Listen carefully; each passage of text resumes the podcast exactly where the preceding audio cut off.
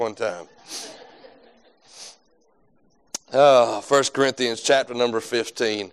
Go all the way down to chapter, verse number 50 tonight. Verse number 50 as we looked at the second coming of Christ.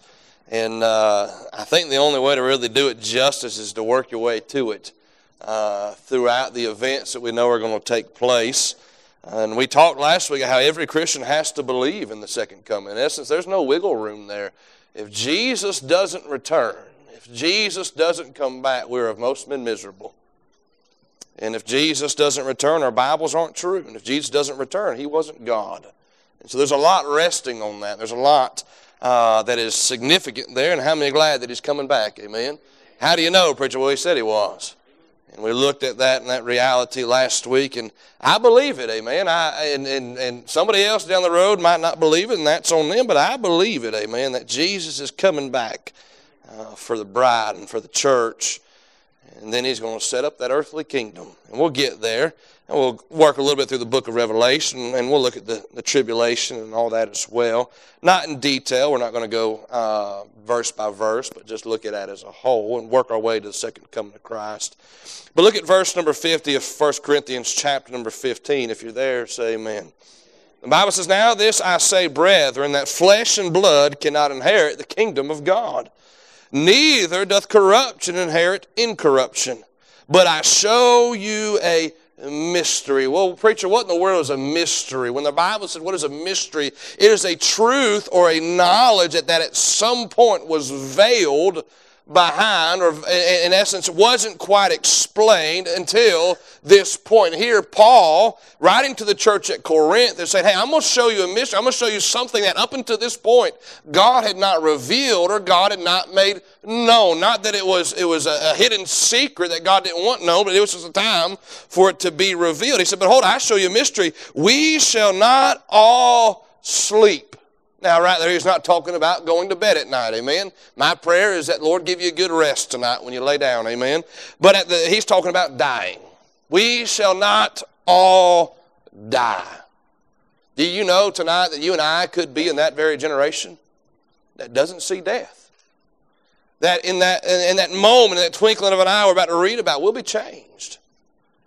To never experience death. What an exciting thing to think about. Now, you're saying that, preacher, because you're scared. Oh, I ain't scared to die. Now, I've got my preferences on how I want to go and how I would, I would, you know, Lord, if you see fit, I'd like to go this way or that way. But the reality is, no matter how I go, I know where I'm going. Not afraid of dying tonight. Let me ask you, are you?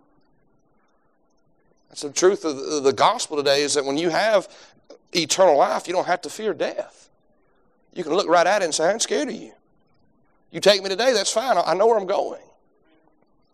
Behold, I show you a mystery. We shall all not be, we shall all sleep, but we shall all be changed. Verse 52. In a moment, in the twinkling of an eye, at the last trump, for the trumpet shall sound, and the dead shall be raised incorruptible, and we shall be changed. For this corruptible must put on incorruptible. Uh, know, it's not optional. It is not, well, only if you want to, then you have to. No, the Bible said corruptible must put on incorruption, immortal must put on immortality. Why? Because the first two aren't allowed in heaven. In order for you and I to go to heaven, we have to put on incorruption. Corruption's not allowed in heaven. That's what makes it such a wonderful place. Because there is no corruption there. There is no death there. He goes on to say, For so when this corruptible shall have put on incorruption, in this mortal shall have put on immortality, then shall be brought to pass the saying that is written, Death is swallowed up in victory. O death, where is thy sting? O grave, where is thy victory? Let me ask you, you ever felt the sting of death? What do you mean by that, preacher? You ever been around death? You ever seen and known somebody that you love dearly to die? Even though you know if they were saved by grace, you know where they are tonight, but the sting of death is a real thing. That mm, you just, it takes getting used to. Because you can't make the phone call no more. You can't just hug them one more time. You can't have one more conversation on this side of eternity. The sting of death is a real thing. Oh, grave, where is Thy victory, the sting of death is sin, and the strength of sin is the law.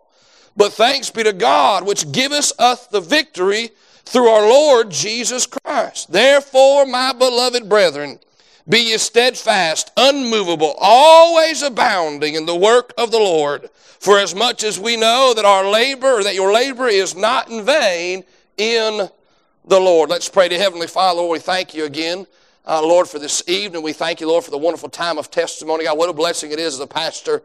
God, just to hear your children, hear the, the flock of God, just to give thanks to you, Lord. It reminds me and, and, and proves to me once again, God, you're still working and you're still moving and you're still helping and you're still answering prayers.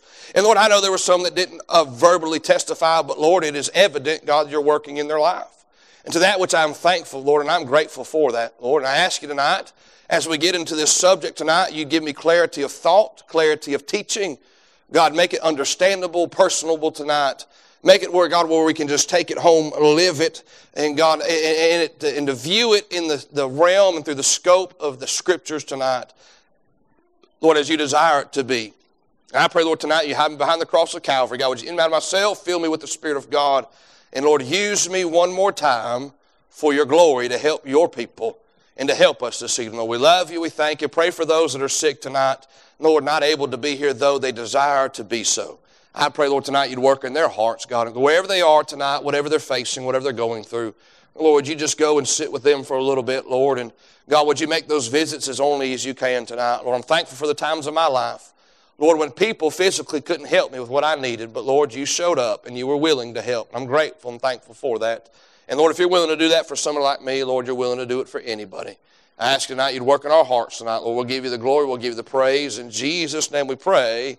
Amen and amen. Tonight, as we, we work our way towards the second coming or the earthly return of the Lord Jesus Christ, we're going to do and, and look at the, the next thing that is on God's time scale, the next thing that is on, on the calendar of God, so to speak, and that is the rapture of the church. And a lot of times, if you use that word rapture, you're going to get some pushback, right? Because somebody's going to say this, and they're going to, you know, they're going to their glasses real good, and they're going to look at you and say, Well, wouldn't you know, or don't you know, that the word rapture is not in the Bible? And guess what? It's not. The word rapture is not in your King James Bible. But there's a flaw with their statement. Why, preacher? Because the word Bible isn't in your Bible. And so if we're going to play this game, then we're going to have to look and realize that the word Trinity is not in your Bible. What does that mean, preacher? Now, how many, how many believe the doctrine of the Trinity? That God the Father, God the Son, and God the Holy Ghost, three in one, right? We believe that, but you don't find the word Trinity in your Bible. Yet you find the Trinity in your Bible. You find the Godhead in your Bible. You go to First John and read, there are three that bear record in heaven, God the Father, the Word, and the Holy Ghost. They are there, three in one. And so if we're going to play that game, well, you can't use the word Bible, you can't use the word Trinity, nor can you use the word missions. Because it's not in your Bible. But how many believe that as a church, and we give by faith into our faith promise missions program, it's a good thing to be involved in? How many believe that God blesses it and God uses it? Why? Because the principle is there. Now, just because the word that we use to describe it isn't in there doesn't mean we take it and throw it out. And so this evening, as we look at the rapture, right, the word rapture is not in our Bible, but it is a Latin word. It comes from the Latin word rapio or rapio. Right? I'm not Latin. I don't know how to pronounce that. But it means to be caught up. Or, right, or to be called up. Some people have called the rapture, they call it the great calling up. Some call it the great catching up. Some call it the great snatching away. Now, listen, I went to high school at Richmond County Public School. I went to Cross Creek High School. That word snatch carries a different, different connotation for me. What do you mean by that, preacher? Because I've seen enough fights in the lunchroom. I've seen enough weave snatched out of someone's hair. it carries a different image for me.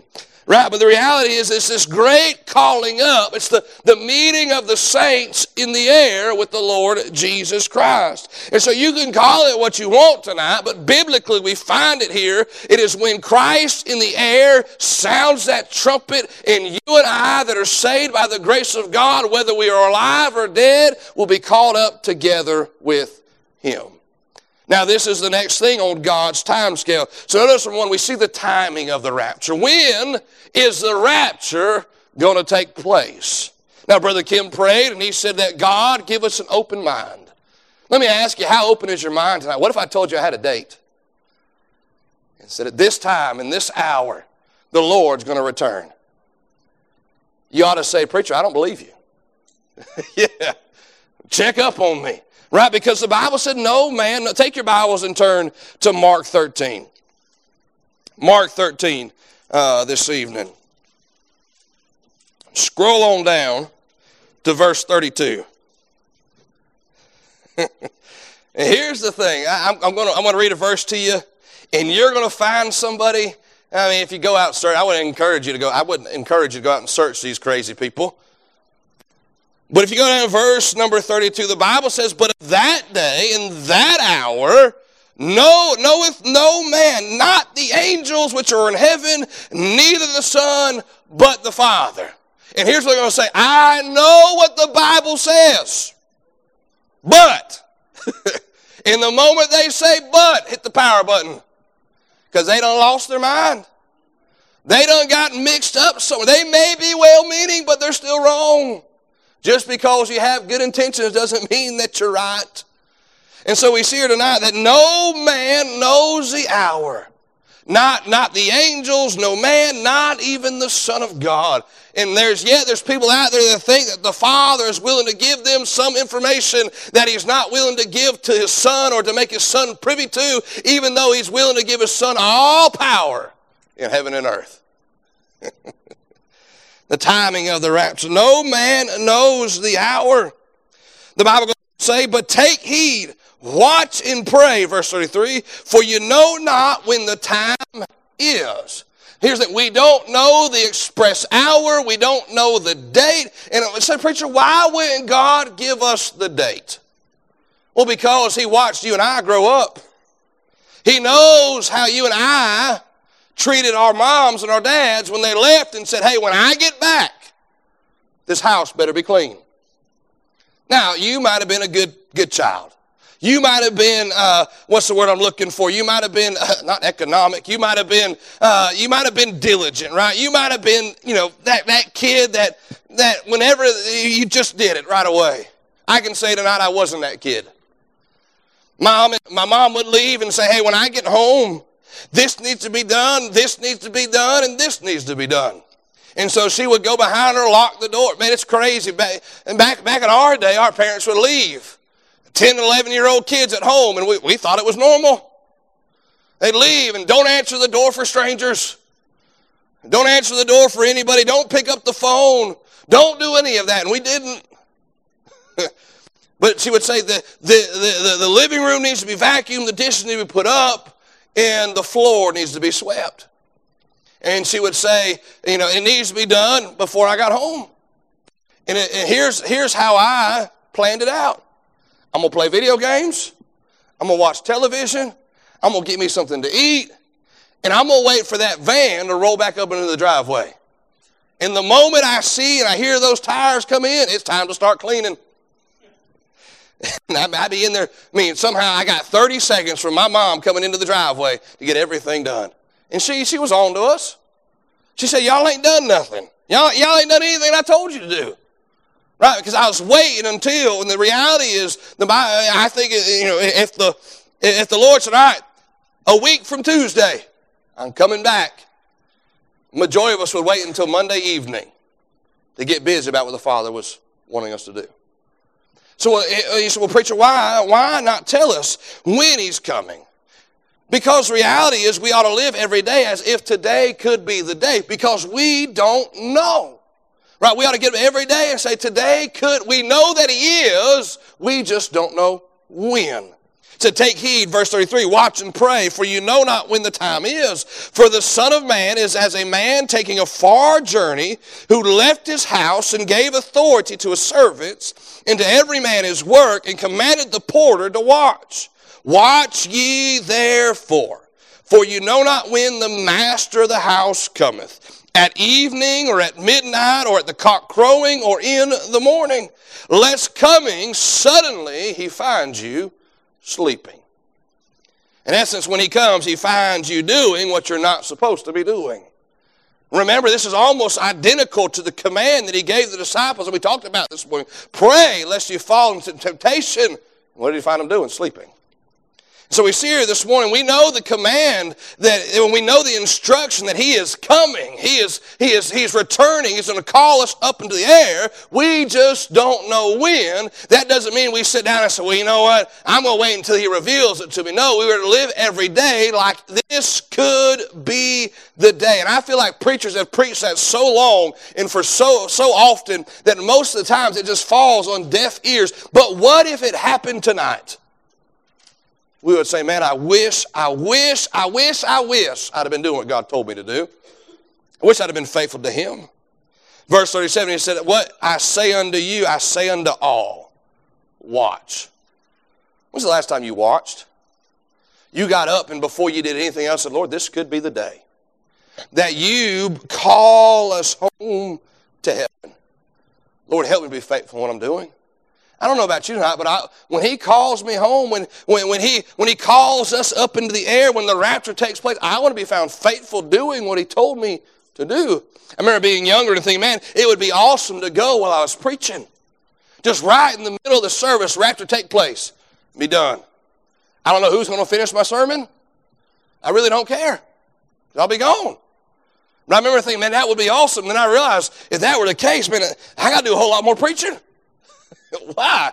Because the odds are if I do more preaching, then there's a greater opportunity that's going to take place while I'm preaching. And so, for that record, for that reason, tonight we're going to be here until about 12 o'clock. I'm just picking with you. But notice the timing of the rapture. The command is to watch, to be looking with anticipation. That this, that it could be today, that it could take place tonight, it could take place in the next five minutes. I don't know when it's going to take place, but I do know it's going to take place. Let me ask you, when it does take place, will you be ready? Will you be ready? Prepared for it. Having done what the Bible commands and teaches us to do concerning salvation. Is he coming back for you? So we see the timing of the rapture. Then notice number two, and, I, and, and I, t- I titled this second point, The Tragedy of the Rapture. And really, it's a tragedy compared to what side you're on. Take your Bible, look at Luke chapter number 17. Luke chapter number 17. And you go down to verse number 33.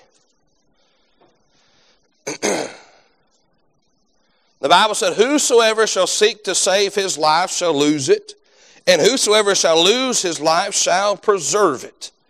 I tell you, in the night there shall be two men in one bed. The one shall be taken, and the other shall be left. Aren't how many are glad they did things a little bit different in the Bible days? Amen. It'd take a whole lot for me to share a bed with a man. but notice this said, one shall be taken, the other shall be left. Two women shall be grinding together. The one shall be taken, the other left. Two men shall be in the field, and one shall be taken, the other left. Some might say, well, preacher, look, there's a clue right there in verse number 34. It says, in the night. So obviously the rapture is going to take place in the night. Do you realize tonight it may be night here, but it ain't night in Australia? So no matter where the rapture takes place, it is going to take place at night somewhere. Whenever it takes place, it'll take place at night somewhere. But we see here the tragedy. The Bible says there's two people who are close, who are in who are in touching distance, right? They are they are they are they are maybe relatives. They are working together. They are living together. And the Bible says in that moment, in the twinkle of an eye, one will be gone and one will be left behind. Now, it's not a random draw. Uh, we're not a Calvinist tonight saying, well, God's only going to pick some of those and pick and not pick some of those, right? It is those who have believed on the Lord Jesus Christ, and those that are saved will be called up together with those who have died in Christ. The dead in Christ will rise first, and then we which are alive and remain will be called up together with them to be in the Lord, uh, to be in the air with the Lord forever. And so we see that we understand that tonight, but the Bible gives us this reality that when the rapture takes place, there's going to be a great deal of people missing. And it's not like, and you know, we sing the song, I'll fly away. Right? I remember being in somewhere and the church began to go like this. They were saying, I'll fly away. I have no problem with that, but the twinkle of an eye is real fast. Your little arms can't flap that fast. But we see her tonight in that moment, in the twinkle of an eye. We're talking, I mean, less than nanoseconds. Right when that trumpet sounds, when the Lord steps out into the air and calls us home, it's not going to be like this metamorphosis take place and we slowly like ease on up into the air into the heaven and with the Lord. No, in the moment of the twinkling of an eye, we shall be changed. At the same time we shall be changed, we shall be gone. Imagine the tragedy that's going to take place. Imagine the heartache that's going to be a, a, a, present with those that are left behind. Now, as believers, right, we take great pleasure. We don't pleasure. We take great joy, right, that we know we're headed there. But how many of us know that there's certain people in our life that if things don't change, and if God calls us home and God returns, or the Lord returns, we know they're going to wake up to devastation. Now, I firmly believe that the Antichrist and the powers that be in that sense are already plotting and forming a great hypothesis and a great explanation of where did all those crazy Christians go. Now, I don't have any Bible tonight to, to necessarily prove this to you, but it's, it's of inter, interest tonight to think the Roman Catholic Church is already beginning to say, well, we believe there's aliens. Half the population go missing. Uh, the aliens finally got them. I'll tell you what, them folks down there at South Haven Baptist Church, there was a bunch of weirdos. Them aliens finally got them. I knew, I knew they were with their, wearing their tin, tin, tin foil hats and all that stuff. Uh, trust me, it's already, it's already in the works in that sense. But at some, it's going to be, for us, it's going to be wonderful. Right in that moment, we'll be changed. We'll, we'll, be with the Lord forever. But also in that moment, somebody's going to come to the realization they missed out. They missed out knowing that they're fixing to face a great tribulation, that the presence of the Holy Spirit will be gone. They're going to face it all alone. So on our side, it's wonderful, and on the other side, it's tragic. But the reality is, we know tonight that God is not willing that any should perish, that He would be able and more than willing to save to the uttermost anybody that comes to them. But just, just for your mind's sake tonight, just, just thinking about it imagine what's going to play out. Imagine what it's going to be like.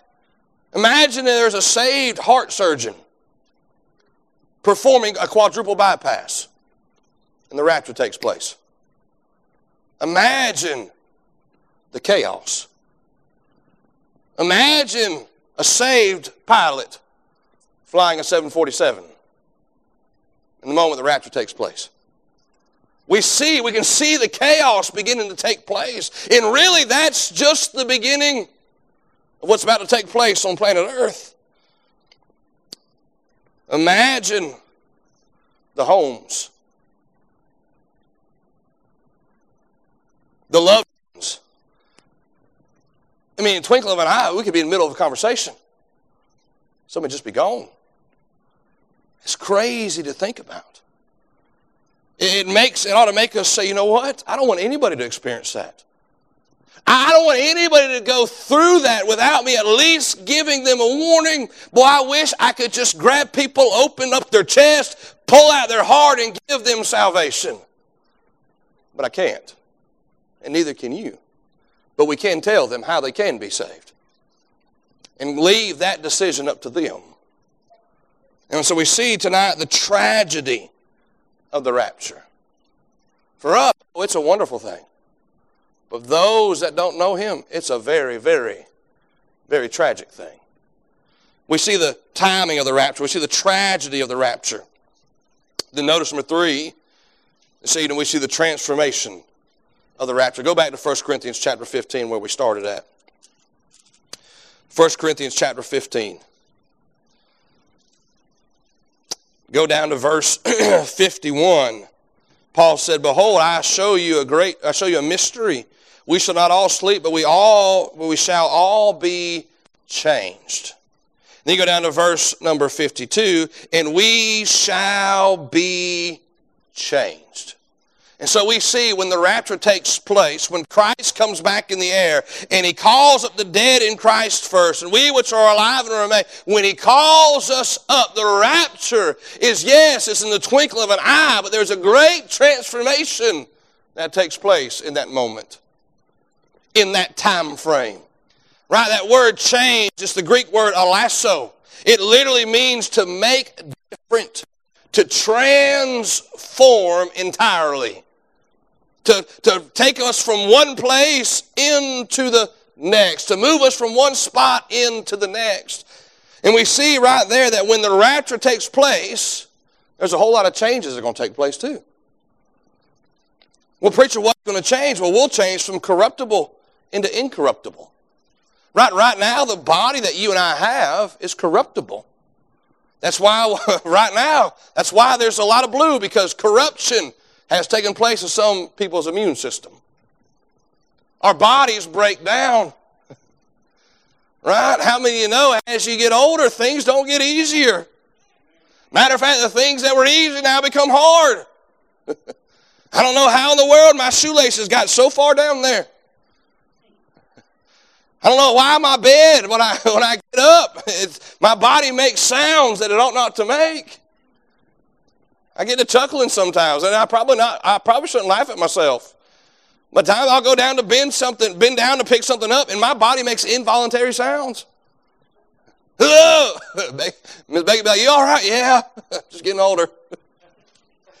But we'll be changed from corruptible into incorruption. You'll no longer be in a body that breaks down. Our minds can't fathom that because that's how everybody is down here. No matter how hard we try, there was a, a billionaire right now, he's trying his best to, to change his genetic age. He's trying his best to go from, I think he's in his 40s, and he's trying his best through science to lower his genetic age. And the best he could get down to was in his mid 20s. Right? And that's what science says, but it won't be long. That body will corrupt. You'll be changed from corruptible into incorruptible. You'll be changed from mortal to immortal. In essence, you'll be changed with one who has an expiration date to one who no longer does. You say, well, preacher, incorruptible and immortal are kind of the same thing, aren't they? Well, you got to realize they got they have to go hand in hand. Right? Because what joy would we have if we had a corruptible body, but we are immortal? We faced eternity with a body that would just keep breaking down. That's pretty discouraging. But what if we had an incorruptible body, but we were still mortal? Well, that means sooner or later, we are still going to die. Matter how good of shape our body was in. But when we change from corruptible to incorruptible and from mortal to immortal, now we have a perfect body and now we have or experiencing eternal life in a perfect setting. We will be changed from mortal to immortal. There will be no more death when we get to heaven. Well, I'll be looking forward to that day. Can I, can I say to you, I don't look forward to preaching funerals. In essence, that's not what gets me out of bed in the morning. I'm grateful and thankful for the opportunity that God gives me, and I'm thankful for how He uses it for His glory. But can I say, I don't get up and say, boy, I hope this week, I hope this week I get to preach five of them. Because it's such a hard time. It's such a, a, a serious, a weighty time. Because once again, I had to remind myself very well, I could be the next one. And it could be my family grieving, it could be my friends that are grieving. But we'll change from mortal to immortal, from corruptible to incorruptible. In that moment, we will change our location. 1 Thessalonians 4:17. We will meet him in the air, and so shall we ever be with the Lord. And so we realize tonight as we look at this transformation, as you, at the moment when the Lord calls us, right? He, he snatches us up. He, he catches us up. He raptures us out. However you want to say it tonight, when that moment takes place, there's going to be a great change that takes place. And that fact we see in verse number 18, as we understand this as a believer, the rapture doesn't ought not to scare us as children of God. Right? Because we have a promise that if we are saved by the grace of God, then we know that He's coming back for us in that, that instance tonight. We know that to be true. That ought not to scare us, it ought to motivate us.